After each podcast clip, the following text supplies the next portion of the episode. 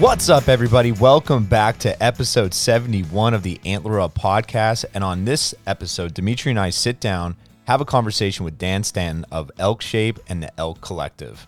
We talk to Dan about how his mindset has helped him become more successful in the business and hunting world. We dive into being mentally and physically prepared for life, his elk shape camps, the elk collective, and how a total archery challenge event can help you prepare for your upcoming hunting season, and a whole lot more. Sit back and enjoy this fun episode. He gave out a code for the elk collective to save $30, so use that code podcast. Dan, thank you so much for coming out. I know you're a busy dude. Best of luck to you hunting this week, chasing some bears. Check them out. Elk shape. Awesome stuff. Till next time, everybody, enjoy this episode and antler up.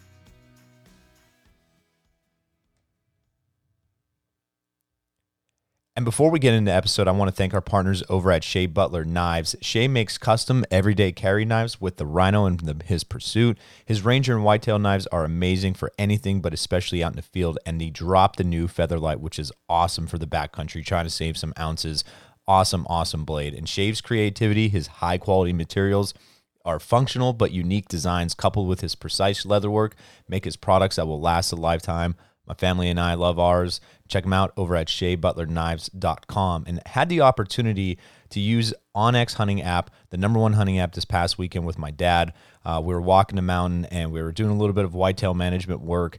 I used the tracker feature when we were checking out some of his pre-hung stands and to his cameras uh, and i was able to measure our distance and elevation change and as we scaled the mountain so you can use this feature for anything you do checking sheds hiking or simply checking the distance from your entry location to your setup location. And don't forget right now if you sign up with an elite membership you get exclusive member benefits from top rut exo mountain gear vortex and a lot more. So check out and download the number one hunting app at onxmaps.com and also want to just thank our partners over at Tethered this past uh, season. You know, I've talked about it many times of what, how, and how much I loved hunting from the Phantom saddle this past year and love my overall setup. Well, this past weekend we held the Philly Teach and Train Tour event, and I just want to say thank you so much to everybody that was involved, that showed up, had a pleasure of meeting. Everybody was fantastic. It was a wonderful day. Uh, already looking forward to the next one. Some new stuff coming out too from Tether, so check it out over at tethernation.com Thanks again, Dan, for coming on. Enjoy this episode. Antler up. All right, everybody. So we're live. We're ready to rock and roll with another episode of the Antler Up podcast. On the other line, we are joined by Dan Staton of Elk Shape. Dan, man, thank you so much. Uh, appreciate you taking the time. So welcome.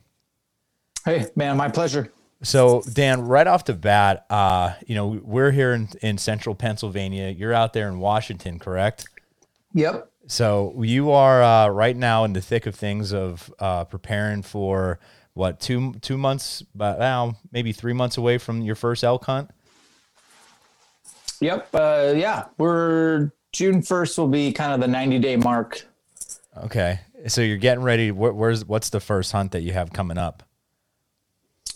Um. Well, we're spring spring turkey is going on right now. Yeah. Um spring bear in Idaho. I got two bear tags for Idaho, and that's that's pretty important for me to do spring bear hunting, just because it's a good time to get out and test gear, uh, have fixed broadheads dialed this time of year, so you can kind of coast into hunting season. Plus, yeah. you know, knock the rust off, so to speak, when you're out there. I know I'm a little rusty. I've made a couple stalks on bears already. Um, I kind of kicked a rock when I was in at 40 yards on a a bear I wasn't going to shoot, but I was trying to get as close as possible just for practice and only made it to 40 before I kicked a rock. Bears have good hearing. People don't give them credit. Their vision sucks, but they can obviously smell better than just about anything. And they're, they're pretty good at hearing um, unless they're preoccupied.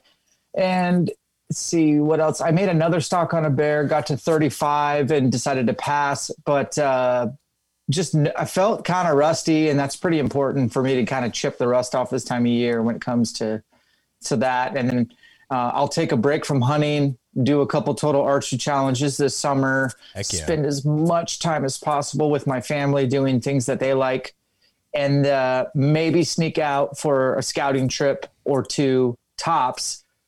Uh, and then I'll probably start antelope hunting August 15th. Awesome. So August 15th is kind of that you're getting ready for the, the the go around come fall. Well, I just saw too you had your family out with you doing a little bit of turkey hunting too. Just was it was that this past weekend? Yeah. Yeah, nice. it was a couple days ago. Um, my wife is a nurse and she was she doesn't work a lot, but when she does, she does 12-hour shifts. So, uh, she was at the hospital and the kids were just totally into screen time and they're four and six.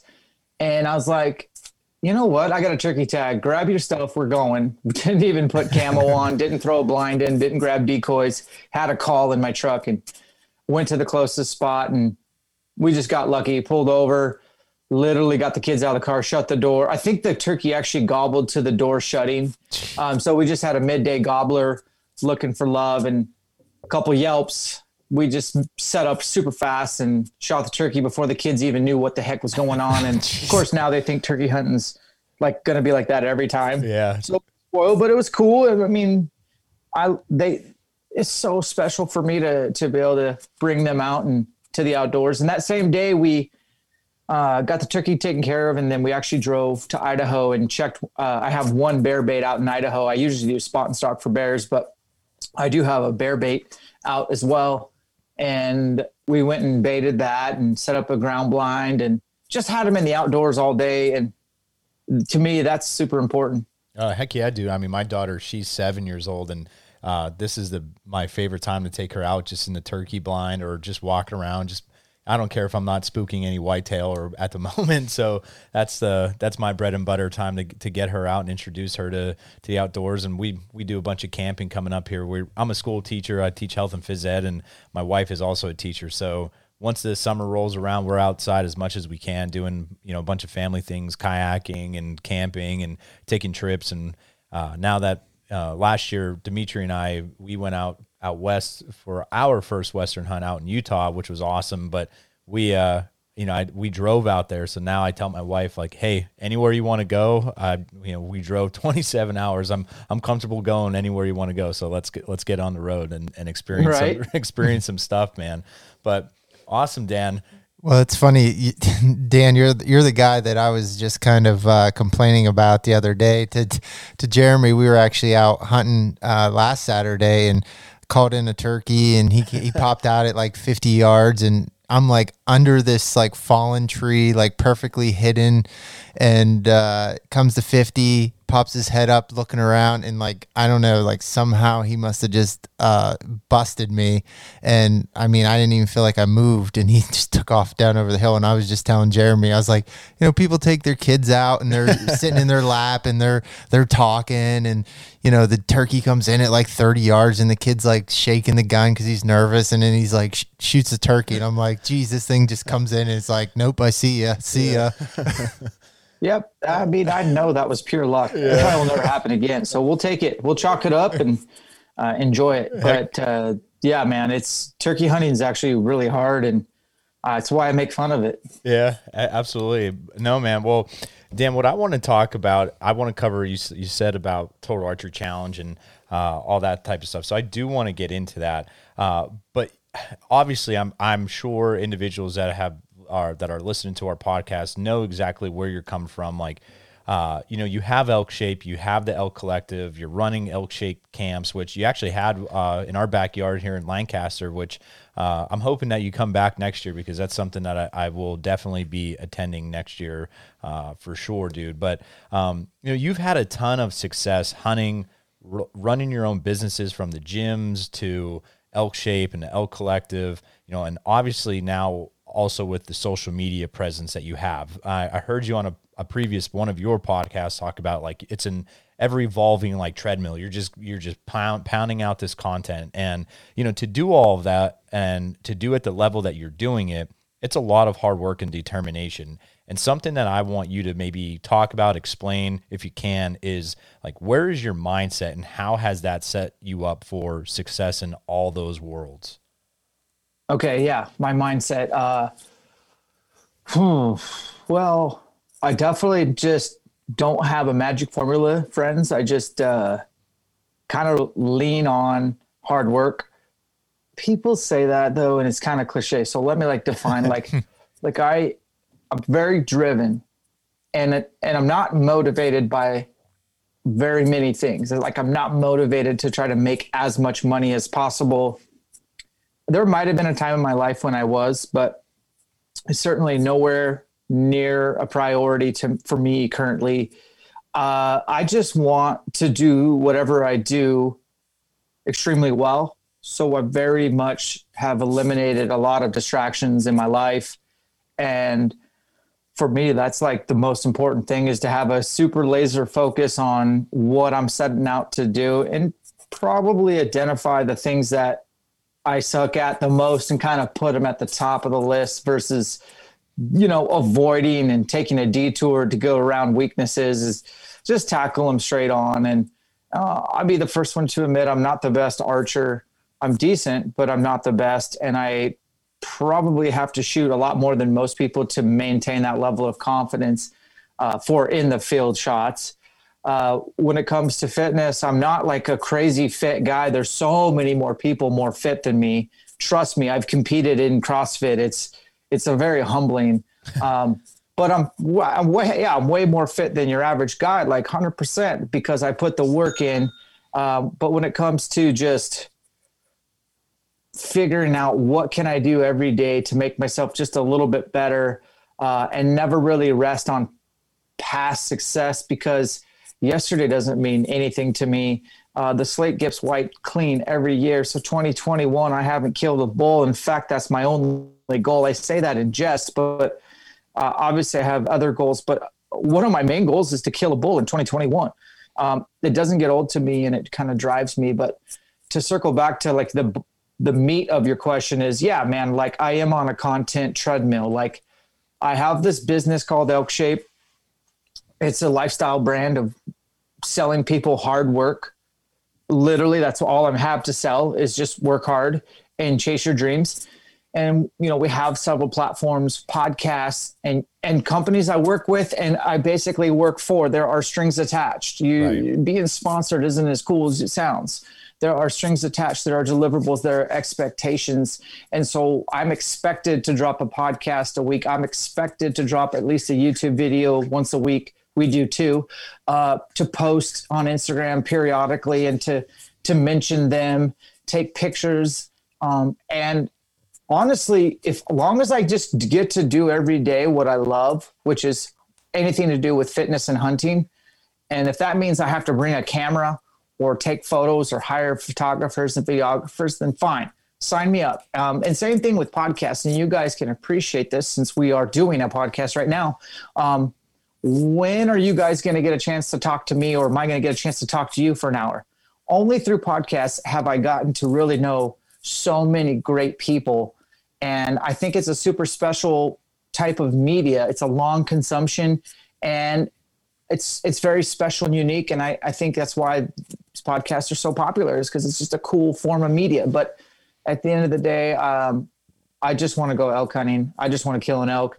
Everything else is just kind of a blur except for faith and family. So, yeah, man, I hope that answers your question. Yeah, and I, I you know, Dan, I, that that's the one thing. Like watching your stuff, and you know, I I remember even watching like one of your first ever.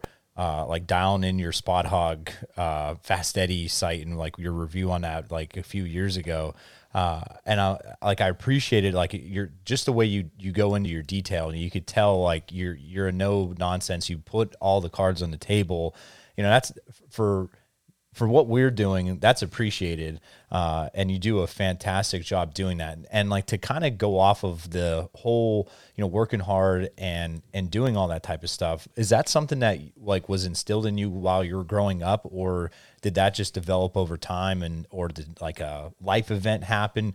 Just because like for me you know i'm 33 years old and uh, my parents, you know, were were divorced when I was very young. Like I don't even remember, and uh, had a kind of different relationship with both of my parents. And uh, uh, we, you know, just I played sports and activities. And I had coaches, I had friends, and you know, kind of my makeup of of how I am today is that you know everything that I've ever that I have in my life or that I want to have in my life, I have to work. I feel like harder than the average individual You know what I mean? I just have that, and that's in my mindset of, you know, like you said, just go out there and just continue to work hard and uh, put forth the effort. Is that something along the lines that you know, or or or am I totally off off base for how what how it was for you? No, I appreciate what you're saying, and you know, yeah, divorce is something that happens, and seems like every household, mine included. It's uh, unfortunate. That's one of my wife's and I biggest things is we both come from you know, fam- we have great families, great relationships, but there's divorce on both sides. And, you know, it's just, we've always just said, let's try to do whatever we can to stay, you know, stay married, keep marriage the number one priority, even over kids, you know, like, yeah, kids are a priority, but our marriage comes first. And uh, I'll be honest, that's probably my, that's like the biggest uh, threat to me being happy is not dating my wife while we're still married and not just being business partners in life. Like we yeah. really got to, uh, you know, put time and energy into that relationship. And it is marriage is work. And if either, if both folks are not willing to put the work in, it's a recipe for disaster. But, you know, I wasn't, um, like obviously my parents great work ethic um, both worked their asses off um, my dad is uh, always been a hard worker. Oh, like even to this day, he's 65 and retired, but I swear he's like doesn't know how to retire. He's always doing projects and like all day projects all the time. You know, used to be a carpenter, so obviously loves working with his hands. And my mom um, is still a nurse, still working, not quite retired yet. She's really fiery. She's like a pistol. She's very like, I would say she's obviously the sweetest woman on this earth, right? Because it's my mom, but like she's also very forward and direct. And I get that from her. And my dad is the opposite. He's extremely nice and passive and he hates confrontation. And I don't take after that at all. Like, so I do get my like no BS, no fluff transparency from my mom. And I don't know why, but I think that kind of evolved as I coached folks into fitness. And I'll explain that in a second. But probably work ethic. I would look back and say I was kind of a punk, lazy kid, pretty much spoiled. Um, I mean, we didn't grow up rich or anything, but like my parents definitely sacrificed for me, and and I was all about me. But something happened in going in from seventh to eighth grade where I was tired of being small and weak, and it just turned out that I had a mentor invite me to work out with him and and literally write me up a food plan and buy supplements for me like like weight gainer shakes and creatine and and had me lift properly and oh my gosh in just a couple months in that summer i put on like i don't know 20 pounds and i came into eighth grade like super confident and like ready to wrestle ready to play football and people noticed. And so that i don't know i just look back and go man that that guy his name is bill. He was super instrumental in my life. He really like kind of forged this idea of you put the work in while others don't and you're going to have success. Uh, and obviously, like that stuck with me. And then I never really fell out of love with the weight room and strength and conditioning. Uh, became a trainer when I was in right out of high school. Put myself through undergrad and graduate school by being a personal trainer, and then running health gyms, and then once I got my master's in exercise physiology, I was like, dude, I'm going to go be a strength and conditioning coach. So I went on this crazy tour to like New Jersey, New York, Arizona, and I just interned at some of the top speed and development training centers, working with literally professional athletes, collegiate athletes, not taking a paycheck at first, but then getting hired on and just really fine tuning my craft. I was a certified strength and conditioning coach. I think it's called CSCS. I, I don't have that cert anymore, but I mean, I was all in. And then eventually, fast forward, I, I opened my own gym, which turned into being a CrossFit down the road. And so for 11 years, I coached CrossFit classes and I had years and years and years of people coming in and understanding the psychology. And, and when you're a trainer or a coach, you're actually a psychologist, you're a counselor. You have to listen and understand people and really if you want to get down to the root of why are they the way they are and what can you do to help them actually make a change for the better it comes down to psychology and understanding people and so i think i just became more and more direct straightforward uh, tired of hearing the same excuses or the same like i just want to get in shape That's your goal. Yeah, I just want to get in shape. When really, when people finally like take the mask off, they're like, actually, I want to feel good about myself. I don't have any self esteem. And actually, I'd like to be able to have energy to play with my kids when I get home from work. But usually, I just sit on the couch. Uh, I actually want to learn how to cook real food because I rely on fast food or convenience. Um, so, just being a coach and working with athletes for so long, I developed kind of a bullshit radar where I just can't stand it. I can't stand anyone who's just beats around. Like, let's just get down to brass tacks and let's just make it happen. And so that's probably evolved. And then you combine my background and and here I am today, man. I'm just like a, a guy who's selling hard work. I don't have an appetite for excuses. I'm allergic to them. And I just want people to take control of their life and create the best possible version of themselves. Now, talking about uh, getting that mental toughness. And, you know, for someone that's been around, you know, whether it's exercise or the hunting industry and you're kind of coaching them, uh, how how do you reach those people that maybe want to be successful but maybe they just aren't able to get over that hump? You know you've worked with athletes you've worked with a lot of you know some of these hunt camps where people were very motivated but there's those some people that want to do it but they need that little bit of push to be uh, get over that hump and you know coming from someone that's been successful, sometimes, you know, those people don't relate to them as well. So, in your experience, how do you motivate those people and kind of get them up to speed and, and, and really reach their goals? Well, uh, I mean, it's pretty easy to, uh, you know, it comes back to psychology. Um, people need to know their why. And I know that's cliche, but ultimately, if you don't have a reason to jump out of bed, if you don't have a fiery, like, see every day when you wake up and you look in the mirror, or maybe you see a list written down of, like, oh, yeah, that's what I set out to do. If you don't have a reason why you're setting out to do something, you will succumb to the seductive fruit of being lazy or complacent. And I don't know, man. I think that people, I think people want, but they don't want to put the work in.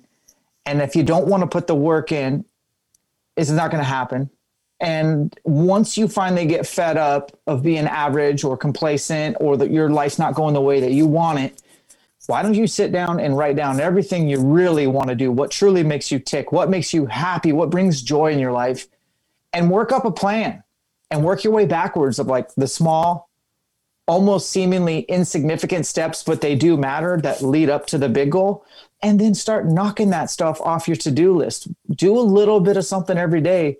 And when you get down and out, revert back to your why. Like, why is it? that important to you because man i can tell you right now there's going to be more days that you don't feel like doing the things you need to do to get to your goal but you got to fight through it and just get it done and to me that's mental toughness that's how you get reps at overcoming obstacles is by you know i work out a lot but i'm here to tell you i usually can come up with some sort of excuse before every workout as to why i shouldn't stop what i'm doing and go break a sweat but I usually just go do it. Try not to think about it. Just shut up and go work out. Start warming up. Start just start getting the ball rolling. And all of a sudden, an hour goes by, and dude, I just got my workout done that I didn't want to do, and I feel better, and I have more energy, and I'm getting closer to my goals. This is a big win. So it can be anything from your career to your family to your faith. It's going to boil down to your why and then disciplining disciplining yourself because I can tell you right now you are not going to rely on motivation. Motivation and inspiration. I get messages all the time on Instagram and I appreciate them, but they're like, "Oh my gosh, I love your stuff. You're so inspirational," or "Man, you really motivate me." And I don't ever respond to them and tell them this, but this is how I actually feel is like that's too bad because I shouldn't motivate you. I shouldn't inspire you. Like you should inspire yourself. Like look at your life. Are you going where you want to be going? And that should motivate you enough to go take action. um, because motivation is just a feeling, man. They it comes and it goes. Yep. But discipline, that's the equal. That's the equalizer. That's what separates the men from the boys. Is disciplining yourself, and that's kind of what I depend upon is discipline.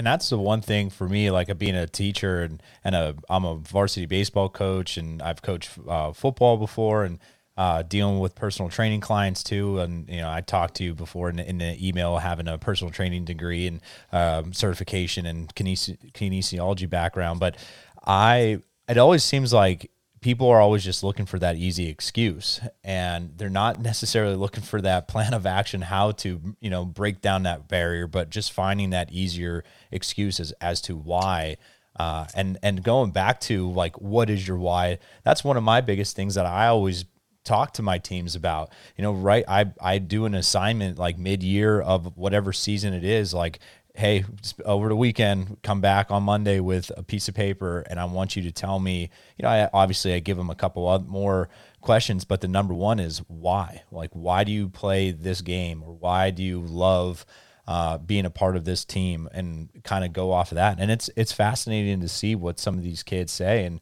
uh, and you know, it, for me, two years ago, that was the number one thing that I think turned our season around uh, Dan, for us for for baseball because we were struggling.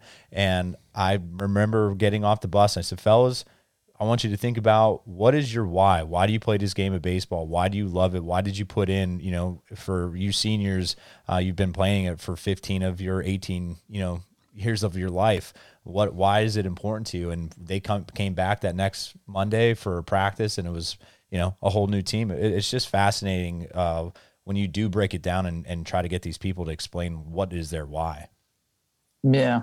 yeah, it's important to understand that. I would assume most people have a fairly good idea as to their why, but I don't think most people take the time to be still, get a pen and paper, and actually kind of like write down, put it in writing, and kind of bring breathe it to life, mm-hmm. and then then you kind of make a plan, and you know you plan your work and work your plan and it's all about small, tiny, insignificant steps that are not insignificant. I'm telling you, like maybe your goal is to lose 20 pounds. Please don't try to do it in a month. You will gain it back. But if you can do it over the course of like 10 to 12 weeks, slowly and steadily, and figure out what you're going to do each day that builds up to one week, the next week, the next month. I don't know, man. Goal setting still really cool. It hasn't gone out of style in this household. And I think it's something that people can do with anything from hunting to their fitness, to their nutrition, to their work or their career, or even their side hustle, yeah. you know? So that's what I, with a lot of my patients, you know, I'm upfront with them. You know, there's two things right off the bat, especially at that first evaluation, that I want to tell them. One, I want to educate them on what's going wrong for they can understand it and kind of have an idea of you know what's wrong and why it's wrong. And then two you know up front i'm telling them these are the things that you need to do to get better. You know i can obviously there's some th- good feel good things i can do right now to calm things down but if you don't put in the work yourself then you're not going to get better. You know, the, these aren't things that are just, you know, going to take a short period of time. So I want to be upfront with them that they have to put the work in. You know, so this isn't going to work if you're not willing to motivate yourself to do it and get better. So that way they kind of understand that, you know, they have to put in the time, put in the effort, and, and you know I can give you the steps and and and give you the path that you need to take. But if you're not willing to do it yourself, then you know you're not helping. Yeah, and Dimitri's a physical therapist, Dan. That's why he was saying about. um, but Dan, did you notice too when you were working with individuals, especially like in the gym, or do you even see it like at your elk uh, shape camps, like that? So like let's we'll focus on two different things for the fitness side you know when they're if you're training an individual you have them there for that hour or however long you, you you, know you have them for that that time frame but you can't control what they do outside of once they step out of side of your gym right? And it's the same thing if you go from the elk shape camp you come you you go through all the things you have joel turner there you know pounding on your hat with a with an arrow telling you to you know go ahead punch a trigger and you don't and you or you do do it at that time and you you need to work on your target panic during that time, they're there, they're motivated. It's that outside you know they got to work on that type of stuff. It, have you noticed, uh, you know, people uh, reaching back out to you that maybe attended your gyms or your camps that they're like, hey, I'm I'm sticking to it, and uh, you know that type of stuff at all? Oh yeah, definitely. In fact, uh, that stuff fuels my fire. Just got a yeah. message from a guy named Landon. Uh, he was just out, I think, our camp in Ohio, and uh, yeah, it's just it was just really cool to hear an update. Like it was an unsolicited update. I didn't ask for an update. I mean, we've done camps for four years. Mm-hmm. Probably had 200 people go through camps this year, man. Like I can't keep track of everybody, and it's all about bandwidth, right? Yep. Like knowing your capacity. So, uh, I mean, I would love to be able to follow up with every person and do, you know, things like that. But it's, you know, it's difficult. But when somebody just reaches out unsolicited and says, "Yo, check this out," I'm down 20 pounds. I got my wife a bow. We're shooting archery together. I'm spending more time with my kids. I've started working on my side hustle. Uh, I'm doing more e scouting. And I just want to thank you for help, you know, putting a fire under my butt to just be more disciplined. That's cool. That's rewarding. That's what, that's why I do these camps. Uh, we don't do, these are basically personal development camps disguised as come to our camp and learn how to elk hunt or learn how to be more consistent at elk killing. But I mean, we do that. We do a great job of that. But at the end of the camp, I damn sure better have lit a fire into you to look yourself in the mirror and be like, okay, am I truly the best man I can be for my wife and my kids? Am I like, I look in the mirror, like, am I the best version of myself when it comes to being an employer or an employee? Am I a leader at work? Am I a leader at home? And am I doing, am I setting the right example? So that's, I just like self reflection. I like people to be honest. And I think iron sharpens iron and we can get a community going like that. Uh, it's exciting. But yeah, there, has been so many guys reaching out um, with the fire still burning hot. There's going to be some elk killers in the woods this year, man. That's awesome, dude. Man, like I mean, that fires me up now. I mean, I this past weekend, I Friday uh, I visited my father. We did some stuff up on uh, a mountain that we have property on and that we uh, whitetail hunt on. And uh, Saturday morning from uh, nine o'clock until six o'clock p.m., I was with the uh, Tethered Saddle Hunting Company. We were running a teach and train tour event that I was the head point person for did that all day. Went back to my sister's. I met up with uh, one of my high school friends this morning. We hunted, or yeah, we hunted. We uh, golfed around, and after we did that, I drove three and a half hours back home. And the first thing I did was told my daughter, I said, "Get your glove, get your bat. We're going to the cages, and let's have some fun." Because I was unfortunately, uh, I I set the, the date for this back in January. I didn't know when they were going to have like little mini first grade softball games and practices. Well, Saturday was the first one, which was a practice, and I missed that, and I felt terrible. And uh, but at the same time, you know, I, I set this thing for for tethered, and uh, wanted to hold true to my word of being there and doing that for them. And when I got home, I was able to do that with my daughter. We got back from from doing that whole softball thing, and then we went grabbed her bike, and she's still learning how to ride a bike and doing all that type of stuff. And man, uh, like like you said, I wanted to be my whole drive home. I'm like, okay, what could I do to be a better husband? What could I do to be a better father? Uh, and all those things that you actually just said, just because it, where I'm at, it's, uh, you know, right now, currently, it's, it felt like, man, I sucked at all of them. So it's like, I, it was a good time for me to reflect and, uh, uh, to do that and kind of lit the fire and having you go, go through that little spiel just even continues it to go. So that's good stuff, man. I appreciate that. Uh, I love that your daughter's uh, into sports and that you're able to be there. And I mean, it's just little girls need daddies. Yeah. Straight up. And it's on my radar too, bro. So I tip my hat to you. What's what I, I love the excuse that people get. It, the number one you always hear is there's not enough time in the day, right? Yeah. And and every time I think of that, and I, I sometimes I even use that excuse, you know, I wish I had more time to do this or more time to do that. And then I always tell myself it's like you that's just an excuse you know you need to find you have plenty of time to do the things you want to do. You know it's just maybe do you want to sit down and watch TV for an hour or could you take a half hour of that time and go work out? Or you know always use the excuse I want to you I want I should be able to have t- more time to read. And, and you kind of use your kids as an excuse most of the time.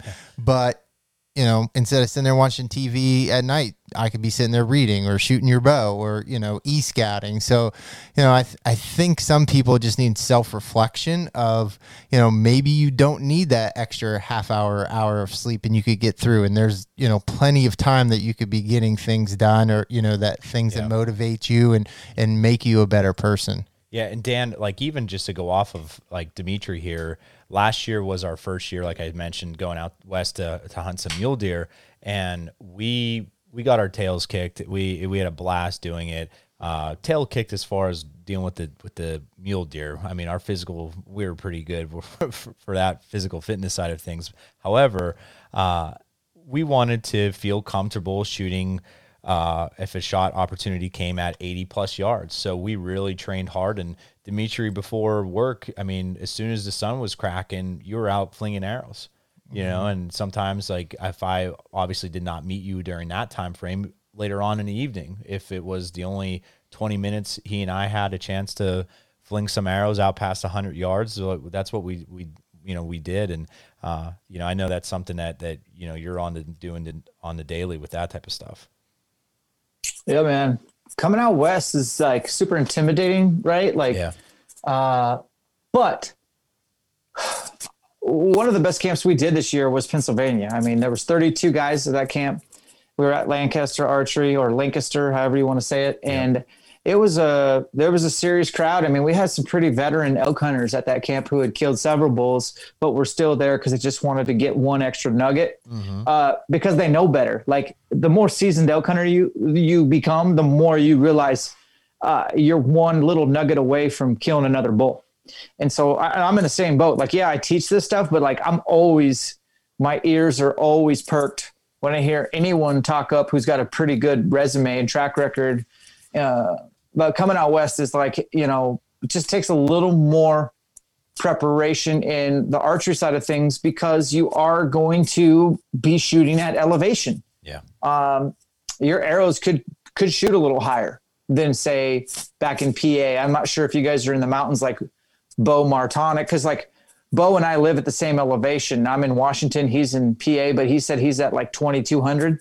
Yep, that's, that's what we're at. Yeah, we're that we're okay we're at the same elevation, guys. I'm in Washington. It's not that, I mean, it's not that high country. And so when I go hunt elk at 9,000 feet in Idaho and Montana, or 10,000 feet in Colorado, or even New Mexico's got, I've killed a bull over 10,000 feet in New Mexico. It's like, there's a lot to think about, like with the trajectory of your arrow, elevation, uh, as well as the air's a little thinner as far as, you know, your arrows grouping and then oh yeah the thermals in the mountains are a little different than in the PA yep. flat country. And then I know you guys got mountains, so you have a pretty good idea what I'm talking about, how that wind can move through saddles Absolutely. and draws, as well as, you know, basins and all that kind of stuff to consider. And then, oh, third axis, like doping in your, your third axis on your bow so that you can shoot steep and uphill down shots. I mean, you got to be ready to rock and roll, man.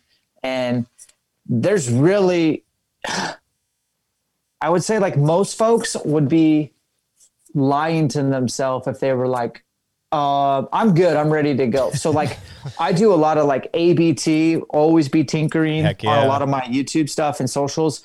And the reason why, what the ABT really means is like, nothing's ever really good enough. Like being satisfied is a recipe for failure. So if you could always just kind of stay a little bit on the hungry side, you are going to be a better hunter. Uh, a hungry hunter is a dangerous hunter. And so just not being like, oh, my bow's good, or oh, I've shot it enough, or oh, I've worked out enough, or you know what I mean? Yeah. So I love that ABT mantra, always be tinkering and just never be satisfied, always be trying to make stuff just that much better. Heck yeah, I'll do a, a shameless plug for you. Your shirts are on pre-sale, right? yeah, yeah, we're we're, we're we're ordering shirts uh, at the end of the month. We're doing a little pre-sale, so it should be cool. Awesome, man! I'm gonna snag one of those. But well, I feel like this is a good segue going into now you, you, we talked about the your elk shaped camps and the elk collective we mentioned that we talked a little bit about it you know do you want to just go over each one of those just like briefly, just to talk about like what you know how what what you cover in those and how that's kind of developed over the years? Yeah, as far as the Elk Collective. Yeah. Well, if folks are listening and are like, what is the Elk Collective? Uh, the name in itself is kind of what it's all about. It's a way for a bunch of successful elk hunters to come together and share their each individual insight and their flavor or style of elk hunting versus uh, if you look at other platforms out there a lot of times you might get like a an elk hunting e-course and it's just this guy's way of getting it done and and that's good but i think it's probably better to learn from many than just one. So uh, jason phelps and john gabriel dirk durham and i started the Elk collective about a year ago. And we had this idea and we like realized that the collective just isn't about us. It's about all of our contr- you know contributors. And there's more than one way to skin a cat. And that couldn't be more true in the world of elk hunting. So we were like let's create a video library. Let's make it very professional. We'll have a course. We'll be video driven because quite honestly i ain't got time to read a pdf Yeah. i'm more engaged with the video watching. I'm a visual learner. And then if i if i'm auditory like learner i can at least play the video and then do something else on the computer and listen in the background. So that's what we decided to do. And um, i had a pretty good library of videos prior to the elk collective. It was called elk shape camp online. Okay. and it was just every camp we did I, we'd film it from top to bottom. And we had like 80 videos and people could sign up for elk shape camp online. I didn't i didn't like that it was just that. So we migrated that entire library plus 60 other videos that we've made in the last year to create the elk collective and we bring in guys like brian barney ryan lampers chris rowe the elk nut obviously Jason Phelps and Dirk Durham, John Gabriel, uh, and Joel Turner, and a bunch of people you ain't never heard of, but you should have. You know, Yeah. really good elk hunters, and we cover A to Z elk hunting, not only like tag allocation, like just how to get a tag, but the draws, e scouting in depth so that you can create hunt plans, hunt plans, reading maps, and then tactics, vocalizations, elk behavior biology. And my favorite part in the entire elk collective is the director's cut, where we go back, pull out a YouTube video that many people have seen, and we actually watch the video and narrate over it and stop it and talk you through like, okay, because YouTube videos can be like a highlight reel. So we actually like say, all right, pause the video. So what you're going to see here is this bull let out a small locator bugle, very soft. He was in his bed. I could tell that he was in his bed because the way the bugle was. If we look at the terrain, I could tell that he was in this patch of timber. It's the tallest, most mature patch of timber, elk like shade. They don't want to get up and rebed. The bull's most likely there. Plus, it's a bench. You can see the topography. It's northeast facing. You can see that the wind's prevailing this way. And so we approach the bull that way. Like it's a step by step breakdown of videos that most people have already seen, Yeah. but through our lens. And it's just kind of like peels back all the fluff and just gets you to like really like meat and potatoes of elk hunting, why we're zigging and zagging. And that's how you learn.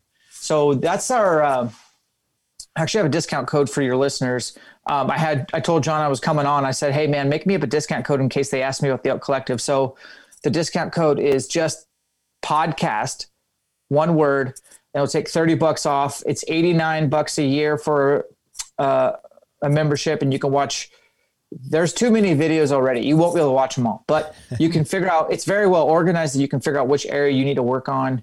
And so that'll take it down to uh, 59 bucks, I guess. Wow. nice. And uh, give it a shot and learn by from many people versus just one. No, that sounds like phenomenal, and uh, I, I mean, just hearing that of of having the different variety of hunters is, I think, is the key. Just because I, I- we see that in the whitetail, because that's the one thing that we focus on, uh, like mostly, just because of obviously we're not coming out west as as often. But you know, if we can pull strategies from Kip Adams from QDMA and all that stuff, or from uh, the guys from THP, and uh, like individuals that you don't hear from or know about. Like that's where you're able to pull in and, and just become a better overall hunter because it, it could make sense to you. And that's where, again, like you were saying, why would you, you know, want to go on to one platform where it's just one individual, which is, hey, that's great, but that's only that individual's perspective. Yeah, I like that. I'm, I'm here to tell you, I'm, I can still have a lot to learn when it comes to elk hunting. I am learning at every camp we put on, and the day you think you know it all is the day you probably ought to be done because you don't. Yep. Well, and I think a, a, you know these videos are great for people like us from the from the east Yeah. coming out west just because if you're going to spend the money you know to, to do these hunts you know it, it's a lot of money sacrifice time you know whether it's taking off work being away from family. So you know if you're going to do it you want to be give yourself the best chance to be successful and and just knowing all these tactics and absorbing as much information before you go out there is going to be a huge benefit for you especially if you're not someone that gets to go out there you know every year or every other year like some people are able to do you know like us that may it might be every 5 years or every 10 years maybe who knows? But you know you can really dive into a lot of this information before you go out there That's huge. I think that being a student is super important. And you're right. Like you have unlimited reps of visualization and you have a lot of time to get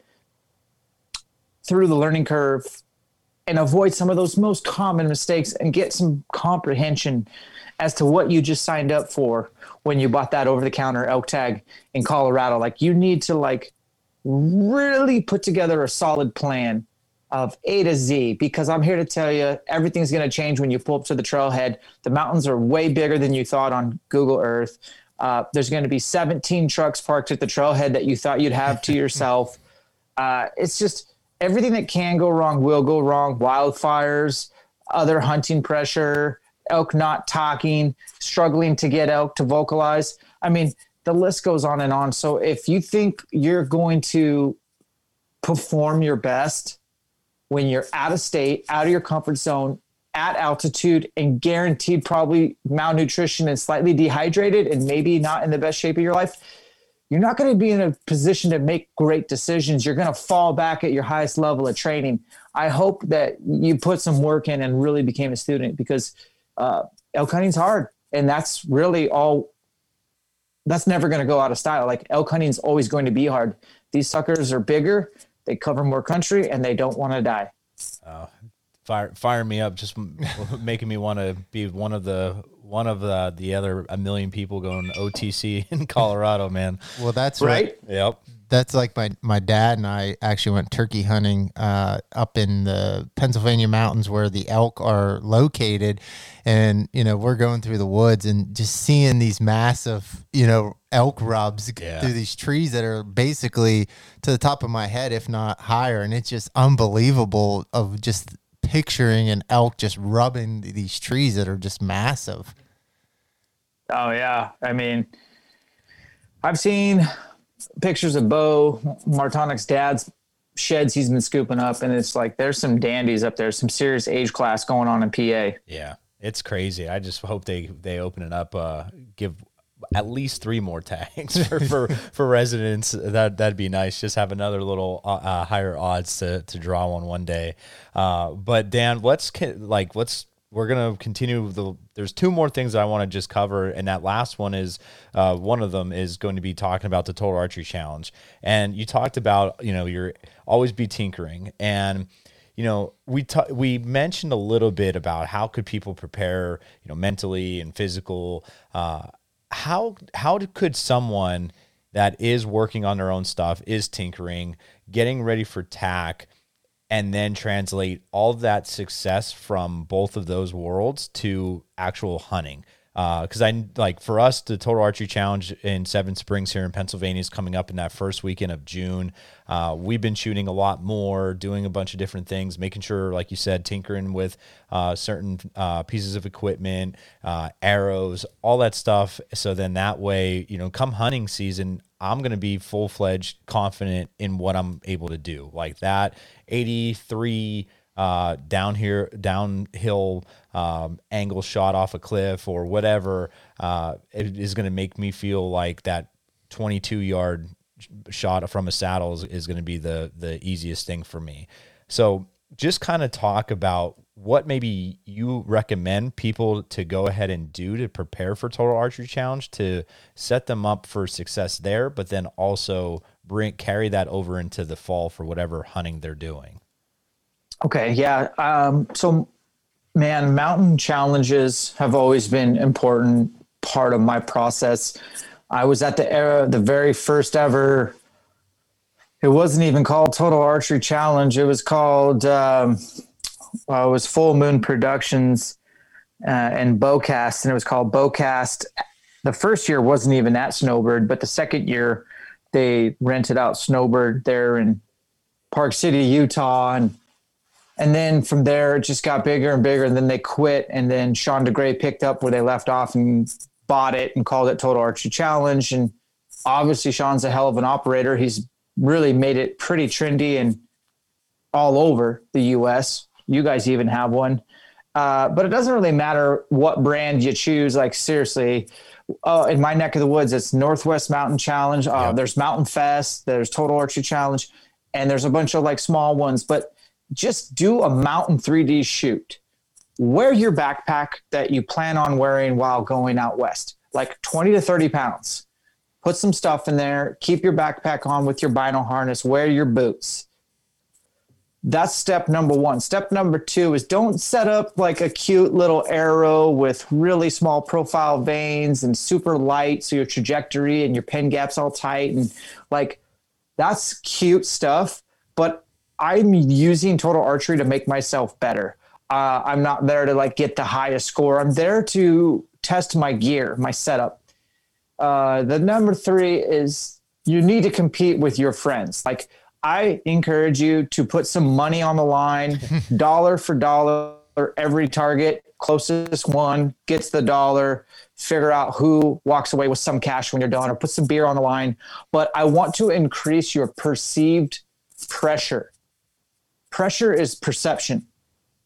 We're all all stars in our backyard with bare feet, shorts, no bino harness, no wind, flat I got a 100 yards range in my backyard. Most people have at least 20, 30, or 40.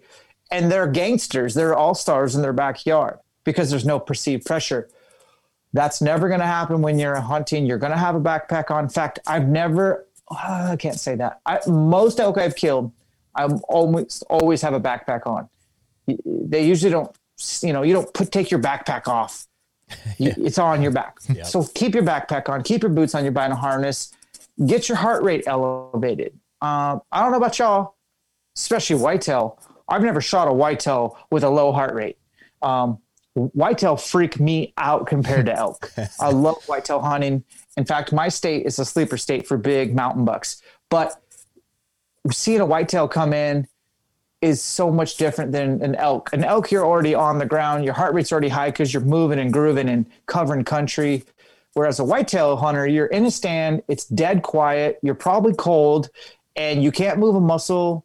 A deer can hear you breathe out, and there's your opportunity, and it's like zero to a million. Whereas elk hunting, I've never really experienced that zero to a million. You're already warm, you're already moving, and it's not as big of a peak or a vast change. Um, but most people don't do don't think about that kind of stuff. And then obviously angles in the mountains whether it's the lighting the shade the bright sun the, the, the pitch of the shot uphill downhill making sure that you aim anchor level and then bend at the waist up and down that you don't just move your arm. All that stuff requires repetition. And if you've never adjusted third axis this is not the platform to talk about third axis but you should look it up or find somebody that could get your and shoot in your third axis. And most sights have it, some don't, but you want to want to have the third axis dialed in. Otherwise, you're going to see your arrows go slightly to the right when you're shooting downhill, and then they'll be shooting slightly to the left when you're shooting uphill or inverse that, and you're going to be frustrated. So it's testing grounds. It's like treat it as such, take advantage of it, get some competition, and go have some fun. You're going to walk out of there better prepared for the season. Dude, well said. And that's the way I kind of like look at it is that it's going to, like you said, I'm not getting all cute with, you know, the lighter arrows and trying to do all that stuff. Like I'm bringing my hunting setup so that way I'm fully confident when that moment comes coming in the fall. So I like that how you how you you kind of mentioned that as a as a top thing. Well, I want to know who who took some, home some money in San Antonio. Did did you? Oh man. Uh, so let's see. Yeah. Um, no, I was shooting pretty good in San Antonio. Uh, It looked good Will Cooper. video. Yeah. Will Cooper works for Numa, and then uh, I'm trying to think this other guy's name. I think his name was Aaron. He was the wild card. He kind of showed up there, and and he was part of the Numa squad. I had never met him before. He had a big old long draw length, and he shot really, really well. I was really impressed with his execution. Um, he did kind of wear down towards the end, which was good for me. and Will Will was using a different. I'm going to give Will an excuse. I'm going to give him an out. He he was. They asked him to shoot an Xpedition bow. I think it was an Xpedition. Not that that matters, but like Right. he wasn't using his home. Like he had a Mathews that he always shoots, and he set this bow up real like last minute. So I don't think he had a lot of time with it. Okay. But uh, yeah, the, and I shot both days. And the second day, it was like 25 and 30 mile an hour winds. and I don't know if you guys ever shot, and like, that's no exaggeration. And it, it actually turned out to be an awesome day. Uh, we made it through 17 of the 25 targets, and then the wind was so insane. And I actually, I actually missed a target, and that's when I was like, okay, I'm done. Like it was insane. But uh, all in all, I felt like I'll tell you what, guys. I left Texas super confident in my setup, and I felt really good about my shot execution.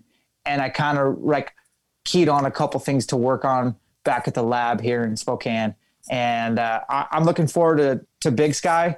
We're actually, I'm taking two strangers to shoot it with me. We did a giveaway on our Yep. YouTube channel. Well, like, one of them is actually uh is friends with I, this is going to sound kind of funny and goofy like oh my this is know, awesome. yeah I like- need some inside information. yeah like you know like my my friend's cousin's brother's uncle like it's it's not that crazy so the individual uh he's w- one of my buddies. His name's Shay Butler. He makes uh killer knives. He makes actually our hats. He makes a ton of people's hats out actually in the outdoor uh industry as well. Just awesome individual. He is uh good friends with the I'm going to say his name wrong but the T Crothers Crothers? The, that individual that you're taking Yeah, Carruthers. Carruthers. Tyler. There we go. Is it yep. Tyler Yeah, Carruthers? t- yeah, Tyler. Yeah, he's so like we're all kind of like in with Shay uh, as far as like having like you know making hats and, and knives for us and doing cool things like that. So that's how I know. Like when I when you when I saw uh, his name pop up on your YouTube channel, I was like, no freaking way. I'm like, that's unbelievable because I I entered to see if I could have won one because I've been wanting to go out to Big Sky big time and. uh do that shoot. So and and I was like, man, if I could have a chance to shoot with Dan, that'd be hell of awesome. But yeah, dude, that, I, that's kind of how I know him. And uh, I mean, I don't know him, know him, but uh, he's uh, I know of He- him. I guess I've could say. messaged with him, obviously, like to let him know, hey, we drew your name, and it, it was truly random. Like I Yeah. didn't know this guy, and Yeah, uh, a little nervous, honestly, just because like we're gonna spend an entire day with the person on the mountain. But uh, all in all, our community at, at YouTube seems to be pretty cool. Like, so I was hoping to, you know, just give back to the community and take a couple people that would. I mean, Big Sky sold out in ten minutes. yeah. So. I, I know the owner and we've promoted it pretty hard. And I was like, I called him up a couple days before and I said, look, Sean, I'm not going to take no for an answer. Uh, I need a ticket for myself, for cameraman Jake, and my producer Tim, and two strangers.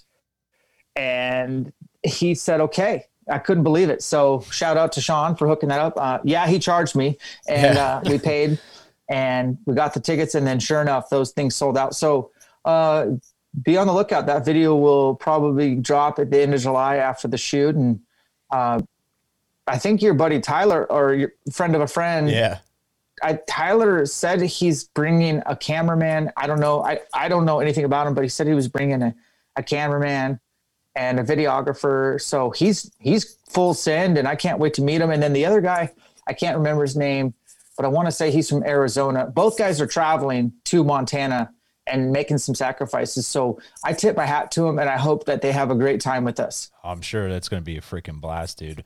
Well, uh, Dan, last thing before we cover up, man, just because I think it, it's a good wrap up question, because I think it will. I think it will cover like who you are as an individual with your hard work and determination. But uh, you know, you you mentioned it on our podcast, and I've heard you say it in videos and all that type of stuff about you know, you live for elk hunting and you train for it 365 days a year for it. How has your training evolved though over the years? You know, what what can you say like, man, when I first started, I definitely did this right, but I totally messed this sucker up and you know, do you feel like you've got it got it by the horns now or are you still like you're, you know, always be tinkering type of ordeal? Oh, sure, yeah. Um I think the you're not gonna like my answers. That's fine, man. right now. No, it's all right. I gotta shoot you straight. So like, there's no secret sauce that I have. Yeah. Other than consistency. Uh, super unsexy answer, but it boils down to con- continuity. It is so much easier to stay in elk shape yep. than to try to get into elk shape. I don't let myself get out of shape. And that's the secret sauce for me. That's how I enjoy elk hunting. And yeah, it's a grind. No matter what I do, I'll lose 10 pounds, 15 pounds, some years 20 after a season. My season's all of September.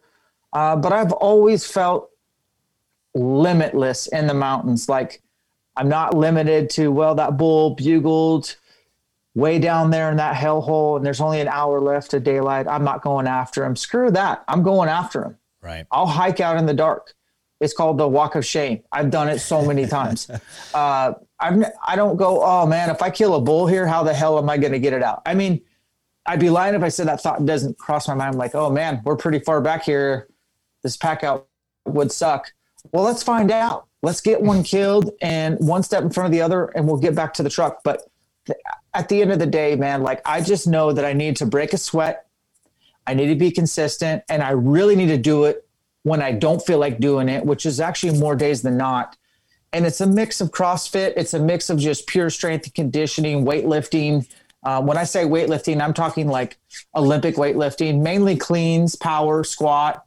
Uh, I don't go overhead a ton, some power snatches, not a lot of squat snatches anymore. Um, so if you want to know what's changed, I used to compete at CrossFit, so I used to do all this crazy Olympic weightlifting, which I love.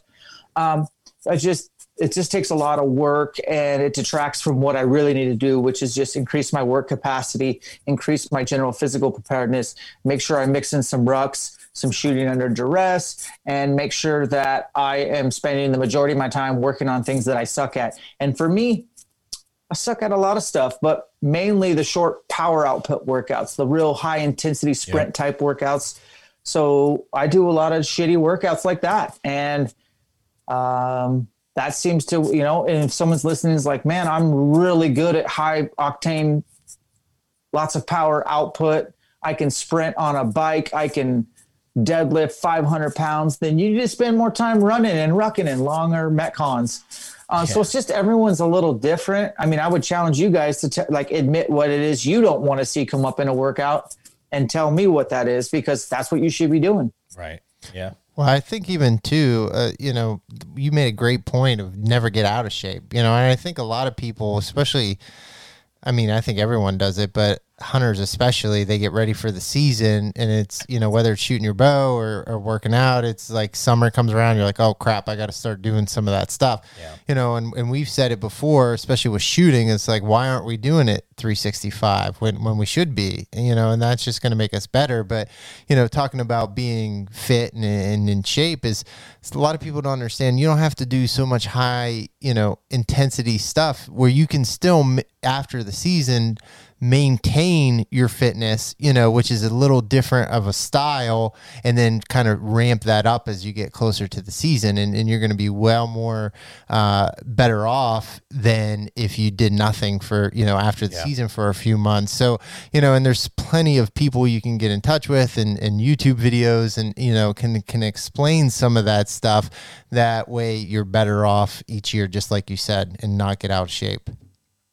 Right on. Yeah. I mean, seriously, the the whitetail hunters are going to know what I'm talking about when it's into October to mid November. You're on a like hunting blitz and it's gas station food and it's not working out and you don't even really shoot your bow. Like there's no time to shoot your bow unless it's at a whitetail. And after season, daylight just dwindles once the daylight savings time comes. And a lot of people have to go back to work. They're out of vacation. And it's like, wake up in the dark, go to work, get home in the dark. No one wants to shoot their bow in the dark with their headlamp or in their basement. No one wants to go work out or stop at the gym. Like, it's tough to get back on the wagon. But if you can get better at getting back on the wagon faster and not putting it off, man, is it going to be way more enjoyable down the road. Yep. Dude, man, thank you so much, Dan. I, I think that's a good way to kind of wrap this one up. And you know, obviously, elk shape and uh, is your main thing, but like, where could people find you and on all those platforms? Uh, it's at elk shape um, at the good platforms, and I say the good platforms, I mean podcasts and uh, YouTube and Instagram. Awesome, man. Well, Dan, I appreciate it. It's it's it, it was a true honor to have you on. Thank you so much. Everybody go check Dan out. He puts out unbelievable, amazing content. Uh, really enjoying it. Uh, so check it out. Until next time, Antler Up. And that's a wrap for another episode of the Antler Up podcast. Go check out Dan over at Elk Shape and the Elk Collective of what he has going on. His videos are fantastic. Just a stand up guy, huge motivational individual and uh, best of luck to him uh, in his his future hunts. And everybody, thank you so much for your continued support. It means the world to us. Check out antlerupoutdoors.com. Check us out on Instagram, YouTube, Facebook, all that stuff. So thanks again, everybody. Hopefully, you're uh, winding down your turkey season, spending some time with your family, getting outdoors. Camping co- is coming up soon. Uh, shooting your bow. Total Archery Challenge is only a few weeks away, so excited for that as well. Thanks again, everybody. See you next week. Antler up.